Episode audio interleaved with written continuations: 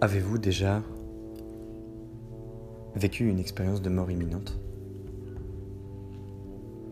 Eu l'impression que d'un moment à l'autre, votre vie pourrait s'arrêter? Un accident qui pointe le bout de son nez devant vous? Quelqu'un qui est projeté de sa moto sur des dizaines de mètres après s'être encastré dans une voiture Quelqu'un qui se fait renverser par un véhicule sur la route Choc tellement violent qu'il est projeté en l'air, à tournoyer comme une marionnette Ou encore un pot de fleurs qui vient s'écraser sur le sol après être tombé de plusieurs étages juste à côté de vous. Et vous vous dites à ce moment-là, Waouh, mais si c'était moi Si c'était moi Et que se serait-il passé? Et pourtant la réponse, vous la connaissez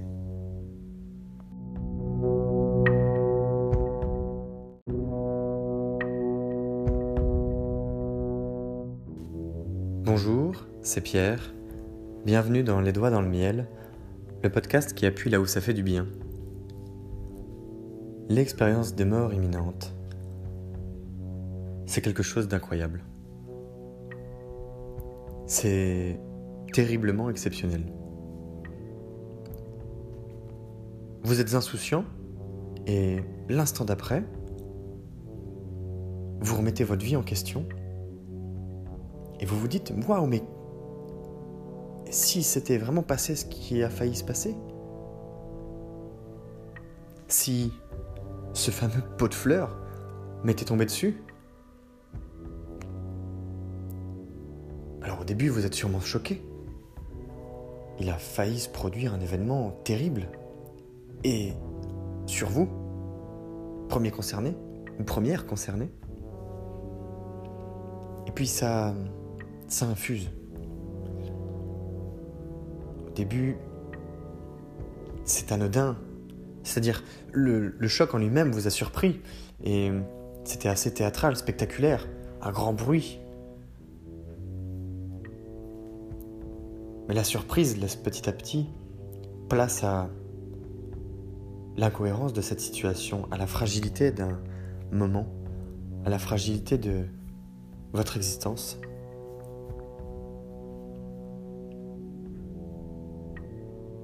Clairement, je pense que si vous n'avez pas déjà vécu ça, vous ne pouvez pas comprendre ce que ça fait. Vous pouvez imaginer. Vous pouvez contribuer, participer, avoir de l'empathie à la limite pour euh, ce genre de situation. Mais vous ne pouvez pas comprendre au sens savoir ce que ça fait.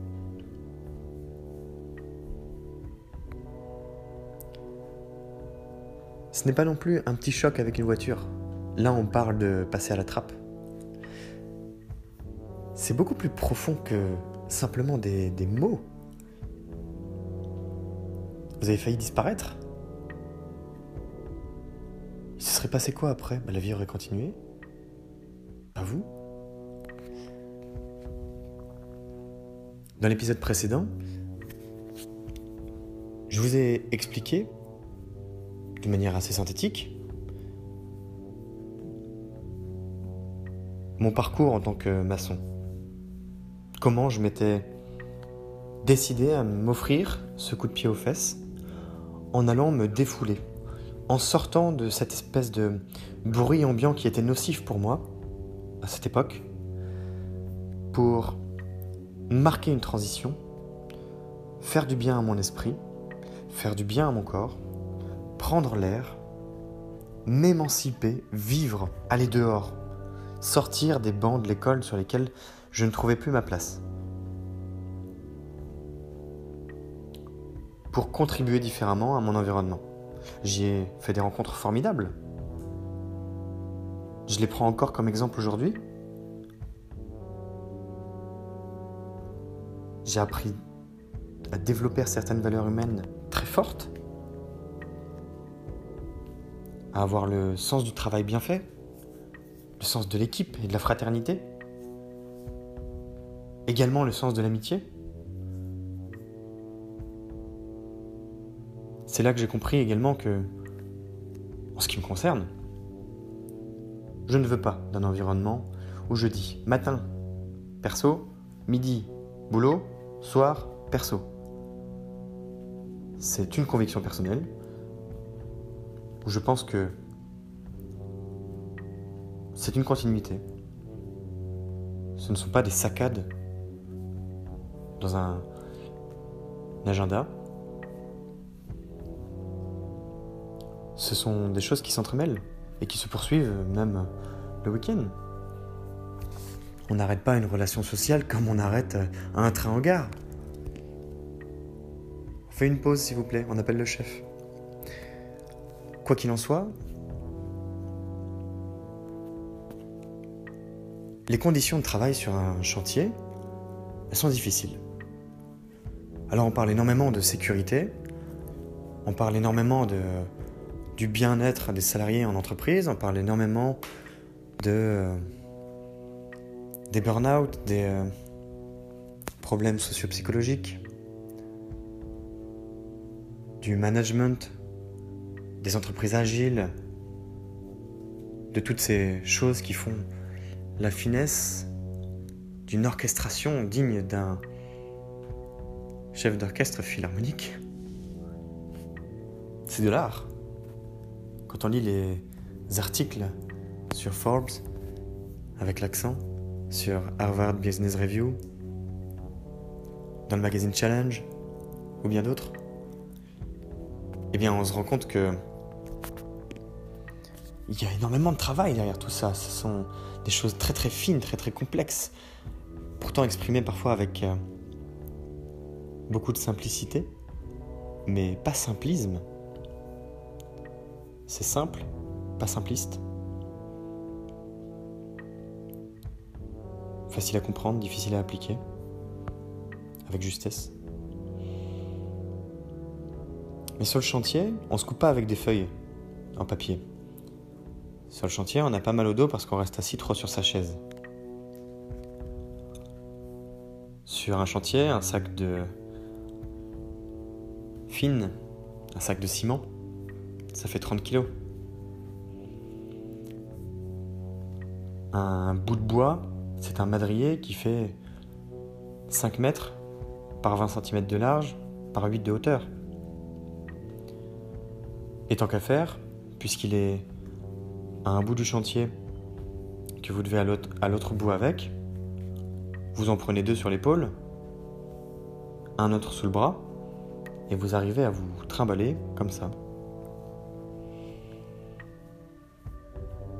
Vous avez sûrement déjà vu sur YouTube ces vidéos avec les insane workers, les personnes qui arrivent à empiler mais des dizaines et des dizaines de briques sur leur tête, euh, les, les, femmes qui transportent des, paniers gigantesques sur leur tête sans les mains. Bah, ça marche aussi chez nous. Il n'y a pas besoin d'aller euh, en Inde ou en Afrique pour ça. Il n'y a pas besoin d'aller au Pérou non plus. Il y a besoin d'aller à Brest, il y a besoin d'aller à Rennes, il y a besoin d'aller à Clermont-Ferrand, il y a besoin d'aller sur Paris. Ça marche pareil partout. Les conditions de travail sont difficiles parce que vous devez bosser sous 35 degrés, avec les protections nécessaires pour ne pas vous faire mal. Et si les grandes entreprises comme euh, des Bouygues ou des Eiffage ont des conditions qui sont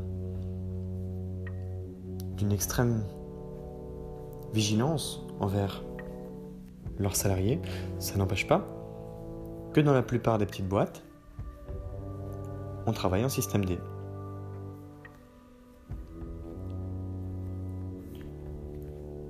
Honnêtement, pour travailler, il suffit d'un short et de chaussures de sécurité. le reste, c'est pour le bronzage, ça évite la transpiration, ça évite les poussières, et c'est comme ça que vous voyez des personnes avec énormément de cicatrices sur le corps, les jambes, le bassin, le ventre, les côtes, le dos, les bras.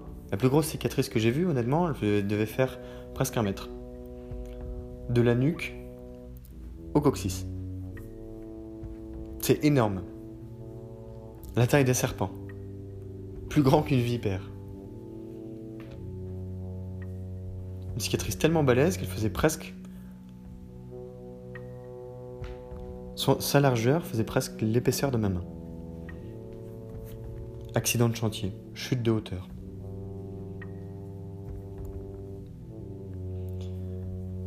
C'est très simple.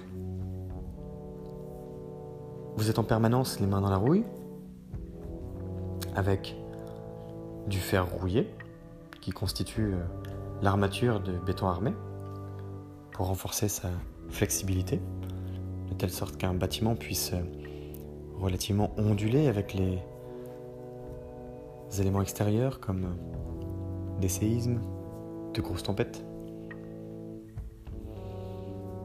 Vous pouvez vous couper avec, vous infecter, avoir une main qui double de volume en un jour. Vous pouvez glisser en roulant sur un caillou la fatigue fait baisser la, tension, la vigilance. Vous pouvez travailler avec des outils abîmés. Quand vous êtes sur un escabeau, les gazelles sont des escabeaux améliorés pour travailler dans des meilleures conditions de sécurité, mais je vais appeler ça un escabeau pour faciliter la visualisation. Quand un escabeau est bancal,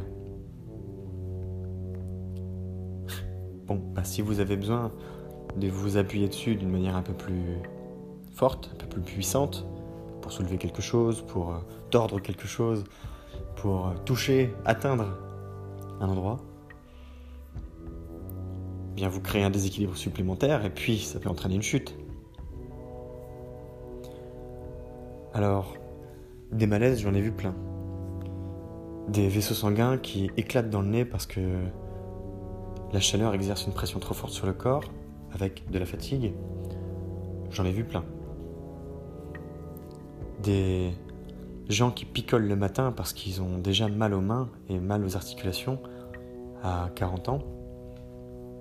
J'en ai vu plein. Des gens qui picolent du blanc, qui picolent des demi de bière, des pintes, du rouge du Ricard à 7h30, ils sortent pas de soirée. Ils démarrent leur journée. Puis ça continue le midi. Dans les bons restos euh, routiers, dans les bons restos portugais, turcs, français. Les gars du bâtiment, ça mange bien. Il faut que ça tienne debout. Ça picole aussi. On va pas se mentir les clichés sont vrais. Les clichés qu'on connaît sur le bâtiment, ils ne sortent pas de nulle part. En revanche, c'est pas drôle. En fait, c'est marrant de s'en moquer. Oui, on en rigole beaucoup. Et au début, c'est même faire partie de la famille que de faire la même chose. Alors là-dessus, moi j'ai toujours résisté sur le fait de boire sur, un travail, en journée, le soir pour aller prendre un verre différent. Mais quand un jour vous avez quelqu'un qui pilote un engin de chantier, vous voyez probablement ce que c'est, une mini-pelle. On appelait ça le Manitou, de la marque. Eh bien, quand cette personne, elle roule sur tout le matériel qui constitue notre échafaudage et qu'elle euh, plante la fourche de l'appareil dans la cabane de chantier, on est en droit de se poser des questions sur notre propre sécurité. Mais bon, tout le monde se marre. Le chef de chantier n'est pas content parce qu'il va se faire euh, bien réprimander par le conducteur des travaux en charge de piloter l'ouvrage. Quand quelqu'un doit compter le nombre de rails qu'il y a sur un chemin de fer sur 2 km et qu'au bout de 4 heures cette personne n'est pas revenue parce qu'en fait elle s'est endormie le long des voies ferrées alors que les trains passent, on peut se poser la question de savoir euh, à quel point ça va pas. C'est pas drôle, c'est de la misère sociale euh, dure, c'est de la dépendance. Là, on est au stade drogue. Je me rappelle que cette personne qui s'était endormie sur un rail, c'était pas la première fois qu'il lui arrivait quelque chose de similaire. Et clairement, elle a fini par être mise à pied. Et c'était soit t'arrêtes de boire, soit tu vas perdre ton travail parce que c'est pas possible. Cette personne a fait un infarctus trois jours après avoir arrêté de boire au travail parce que son corps n'a pas supporté le choc de l'arrêt. Elle en est décédée. Donc c'est ça les conditions de travail dans lesquelles j'ai évolué pendant deux ans. Des gens qui sont extrêmement humains. On en trouve des super biens, d'autres qui sont plus cassos, qui fument, qui boivent, qui parlent mal, qui n'ont pas une éducation sociale très prononcée, qui sont très animaux dans leur manière d'être,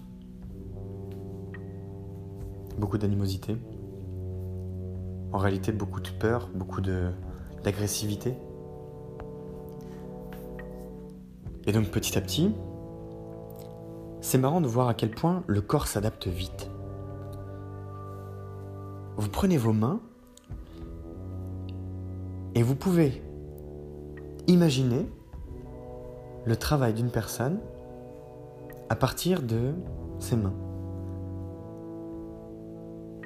La taille des doigts, la taille des paumes de main, la callosité, la forme des ongles, est-ce que la peau à la base de l'ongle est abîmée? Si oui, de quelle manière? Y a-t-il des cicatrices Ou pas? Est-ce que la peau est délicate, bronzée, burinée, fripée, ridée? Est-ce que les mains sont détendues ou au contraire extrêmement euh, puissante, déjà prête à l'action? Quand vous les regardez,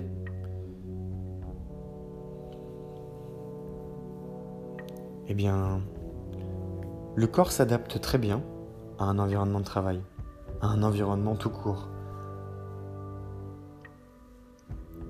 On apprend à faire des maths beaucoup plus vite pour imaginer des longueurs, calculer des superficies, calculer des hauteurs, calculer des découpes, calculer des mètres cubes de béton à verser dans des voiles pour concevoir des murs, réaliser des économies, gagner du temps, orchestrer un chantier, planifier un ouvrage, imaginer la répartition d'un espace de travail depuis l'accès au matériel jusqu'à la disposition sur les différentes places qui vont être montées. Combien faut-il de personnes pour faire ça et de manière efficiente? N'oublions pas que il faut 9 mois à une femme pour accoucher d'un enfant normalement constitué, qu'on ne peut pas mettre 9 mois, 9 femmes pardon, en un mois pour faire un enfant normalement constitué. C'est une phrase que j'emprunte à Warren Buffett. C'est exactement ça. C'est pas parce qu'on met 50 personnes sur un chantier que ça ira 50 fois plus vite qu'avec un seul.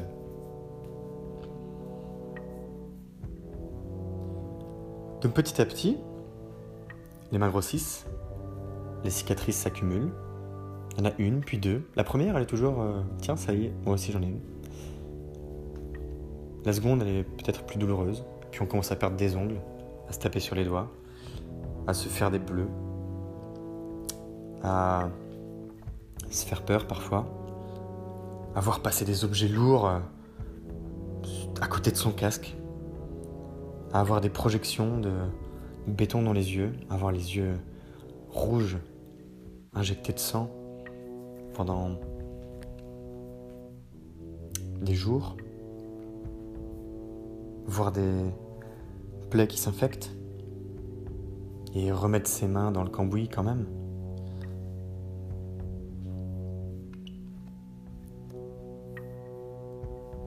Un jour, donc ça, ça, ça, commençait à me travailler.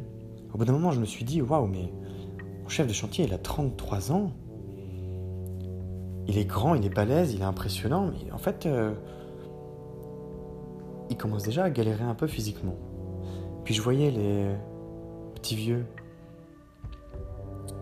Les petits vieux, euh, ils commençaient à être vieux physiquement à partir de 40-45 ans. Alors j'en ai vu travailler jusqu'à plus de 70 ans. Ce qui fait qu'on peut avoir l'air d'un petit vieux et être euh, et juste euh, exploser la jeunesse. Et si ces personnes sont très vives d'esprit, quand elles n'ont pas pris cette habitude de picoler à longueur de temps, eh bien leur corps leur fait sentir que voilà, ça va plus vite, ça va pas aussi vite qu'avant. Des mouvements plus lents, des difficultés pour se lever, des articulations qui lancent, les muscles qui font mal.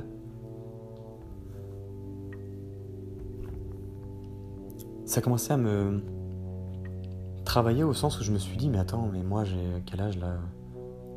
J'ai 22 ans, j'ai 23 ans. Je vais faire ça combien de temps Quand est-ce que je vais avoir mon premier accident qui va... Non, de toute façon, ça n'arrivera pas. Bah oui, on se voit la face. Les accidents, c'est pour les autres. Les accidents de la route, c'est pour les autres. Les accidents de travail, c'est pour les autres. Y a pas de risque qu'on se casse une jambe au ski. Les élongations au tennis, bah non, c'est pour les faibles.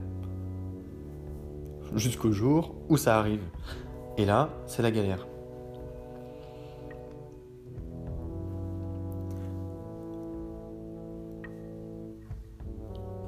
J'ai eu deux passages qui m'ont marqué. Le premier, c'est quelqu'un qui crie Attention Je lève la tête et là, je vois un, madrier passer au ras de, ma tête, de mon casque et de mon épaule. Clairement, il m'aurait arraché euh, en tombant. Il était tombé du troisième étage. Quelqu'un l'avait jeté. Cette personne n'avait pas regardé avant. Le, le, le, bastin, c'est un énorme bout de bois, c'est beaucoup plus épais qu'une planche. Normalement, il tombe sur le sol. Il rebondit un peu et puis euh, voilà, il se met là, là où il est tombé. Le choc était tellement violent et tellement incisif que le bastin s'est planté dans le sol. Et j'ai pas pu m'empêcher d'imaginer si ça avait été ma tête ou même mon épaule.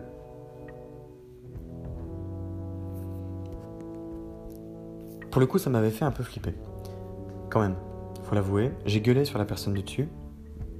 La personne du dessus a rigolé. Bah oui, il y avait plus de peur que de mal. C'était pas grave. Mais au bout d'un moment, ce ne sont plus des signaux faibles, ce sont des signaux d'alarme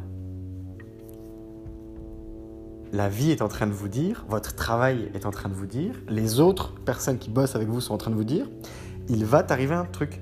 Parce que c'est statistique. Tu n'y échapperas pas. Pas une question de mort pour le coup, c'est une question de se faire mal. Un accident de travail. Tu vis dans des conditions difficiles, les gens autour de toi, c'est acté pour eux qu'il y a un jour ça risque de déraper c'est mécanique. C'est une démonstration par A plus B. La deuxième fois, ça a été le jour où j'étais sur des planches de contre-appliqué. Ce sont de grandes planches carrées qui font 2m50 par 1m25 par 1 et quelques centimètres d'épaisseur et qui servent de support quand on veut créer un plancher. Vous mettez plusieurs étais, vous mettez des plaques de contreplaqué, et ensuite vous pouvez marcher dessus. C'est solide. C'est solide quand on appuie dessus. Parce que la pression est déplacée dans les étais. on peut marcher, on peut sauter, on peut mettre des objets très lourds, en faisant attention à ne pas dépasser la charge en mètre carré, etc., etc. Cependant, un jour de tempête, avec beaucoup de vent, on avait des rafales à 90 km/h, 90-100 km/h. Une grue, normalement, ne travaille plus au-dessus de 80 km/h. C'est dangereux. Plus de conducteur en haut, elle ne tourne plus, elle est laissée en envahie. C'était le cas pour nous. Cependant, c'était un vendredi. On venait de terminer le coffrage d'un plancher, c'est-à-dire d'installer toutes ces plaques de contreplaqué sur un étage, et on s'est dit ouais mais faut faire gaffe, il y a un campement de manouche à côté. Les gamins ils viennent jouer sur le chantier quand c'est le week-end et qu'on n'est pas là. Si jamais il y en a qui viennent monter à cet étage alors qu'on n'a pas de garde du corps, de garde-corps pardon, de garde du corps non, garde-corps ce sont ce qu'on peut trouver sur les balcons pour ne pas basculer. Eh bien, nous, on devait les installer au bord de plancher, sans sécurité, pour créer notre propre sécurité. Ça a été ma mission de le faire sur un balcon. Et à ce moment-là, j'ai commencé à installer mon matériel. Je n'avais pas encore de garde-corps. Le vent s'est engouffré en dessous de la plaque de contreplaqué où je me trouvais. Ce qui fait que j'ai décollé d'environ 20 cm. Et c'était un moment vécu complètement au ralenti, c'était hors du temps, aucune panique, juste la sensation d'être dans une montagne russe alors que c'était pas prévu. Et ça a été, vous savez, ce moment où il y a un coup de vent et vous vous dites Ah, là, il va y en avoir un deuxième. Ça va péter. Ben, ça a été mon réflexe de me dire ça. Et j'en ai profité pour lâcher tout ce que j'avais entre les mains. J'ai fait deux pas et je me suis jeté à plat ventre à l'intérieur du bâtiment, donc toujours sur le même étage, sur le même plancher, comme si chez vous, euh, vous êtes dans votre chambre et euh, vous vous mettez dans un coin et vous faites un pas pour sauter sur votre lit. C'était exactement la même situation, sauf que là c'était euh, du dur. Au même moment, au moment où je m'appuyais pour me jeter, tout le plancher sur lequel je me trouvais s'est décollé du sol. Les étais ont été balancés, euh, donc on était au troisième étage. Les étais ont été balancés, euh, sont tombés sur les étages euh, plus bas, jusqu'au rez-de-chaussée. Les plaques de contreplaqué, donc 2,50 m par 1m25, c'est quand même vachement grand. Elles ont sauté en l'air. Il y en a eu une dizaine qui ont été arrachées comme ça. Et elles sont retombées. Et oui, quand une voile, quand on a un, espace qui prend le vent, ça décolle. Mais à partir du moment où il n'y a plus de prise au vent, c'est plus qu'un objet en chute libre. Et donc je voyais autour de moi des planches qui venaient fracasser le sol en me demandant quand est-ce que ça allait péter ou pas. Donc euh, il y en a qui sont retombés sur moi, il y en a qui sont retombés à côté. Clairement, ça m'a conduit à l'hôpital avec euh, un coup de bol, juste une entorse cervicale.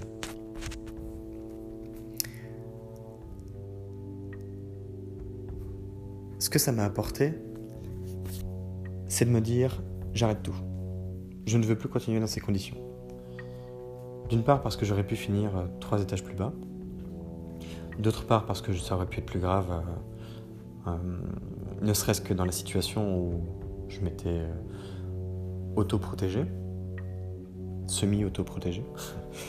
euh, à ce moment-là, j'ai pris la, décision de, dire stop, je me bouge les fesses, ça y est, deuxième étape.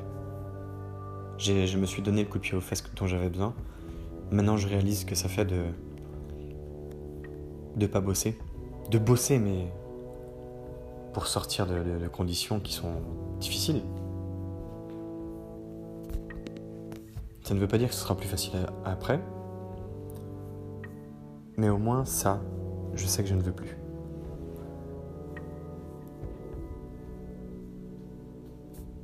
il a, il a fallu en arriver là quand même.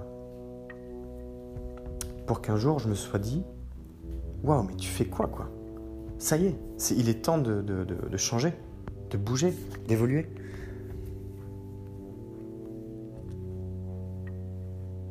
Et si je me suis dit aussi que si quelqu'un m'avait expliqué que ça c'était possible, de le faire avant, et de ne pas avoir besoin d'aller jusqu'à cet état d'échec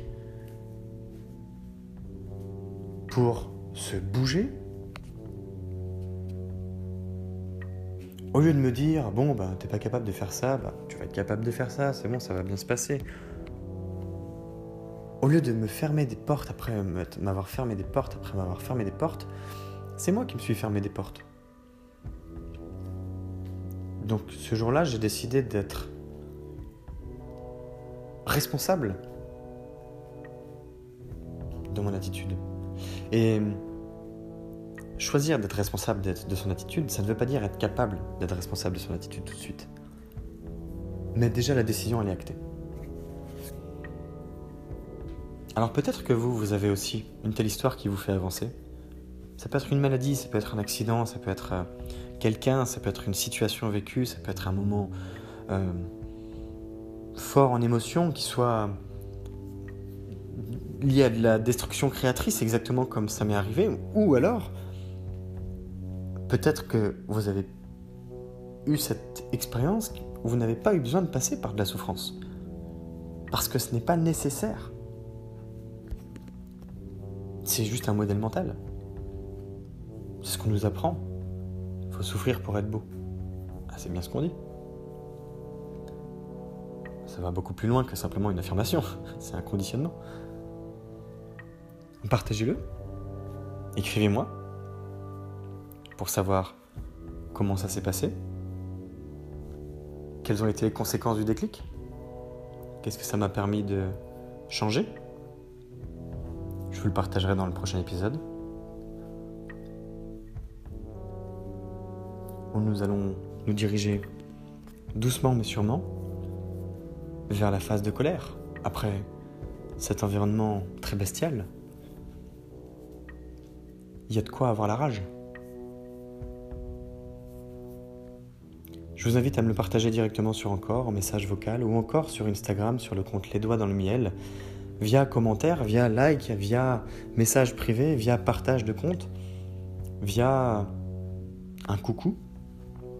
Et oui, on est des personnes qui discutons entre nous avant toute chose.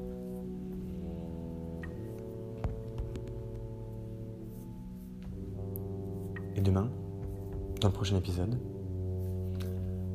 je vous expliquerai la démarche que j'ai entreprise pour me bouger le cul. Tout simplement.